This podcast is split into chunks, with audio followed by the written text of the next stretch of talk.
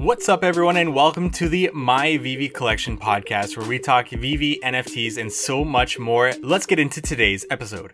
Quick PSA for the DCon drops coming this weekend.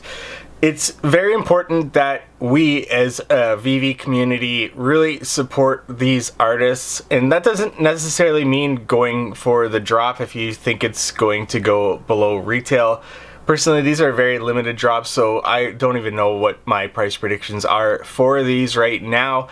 Typically it's still not something that i'm going for but you can still support the artists in an active way or in just being passive in some sense. But it's important for us, I think, as a community to show some support for these artists in some way and not to have some sort of negative sentiment towards the art and towards the artist mostly when it comes to online chatter, when it comes to if these do go below retail, turning on the artist or whatever that might look like. Even if these do go below retail, they could have a longer term future for them. So it's not like everything that you purchase now is gonna 10x tomorrow and you'll be able to withdraw whatever amount. But my my point is that it's important that we show our support to these artists for a few reasons, and I'll, I'll get to the most important one right away to not make it seem like this is self-serving as a VeVe community uh, in its of itself. But uh, first and foremost, there's a human behind these art projects, and it doesn't make sense to negatively attack someone for the art that they've made or that your drop that you got went below retail because of their art and whatnot. Just remember that there's a human behind these pieces of art that have really put a lot of work and uh, a lot of themselves into each of these pieces. So that's always important to remember. Also, as a community, we want these artists having a good feeling about VeVe when they're done with these drops. And that they're going to bring more art to VeVe as well as more artists.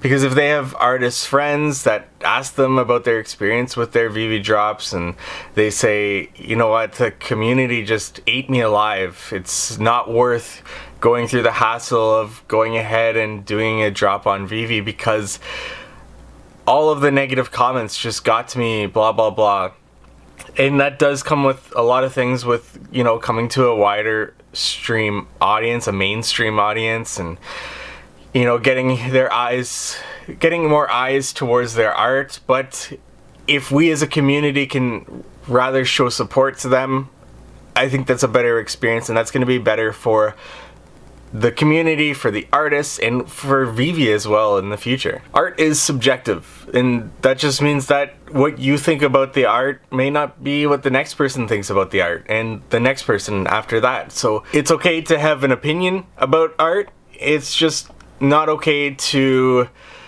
express that opinion against that artist who's the person behind that art. And if you can choose your words wisely to get your opinion across about the piece of art without being too disrespectful, to, without being too, I guess, mean, without having a better choice of words at this early in the morning. I think that is important to VeVe, to the community, and to these artists as well. I'm sure lots of people have not liked their art in the past. I'm sure many more people like their art anyways right now. So it's probably something that they've become accustomed to.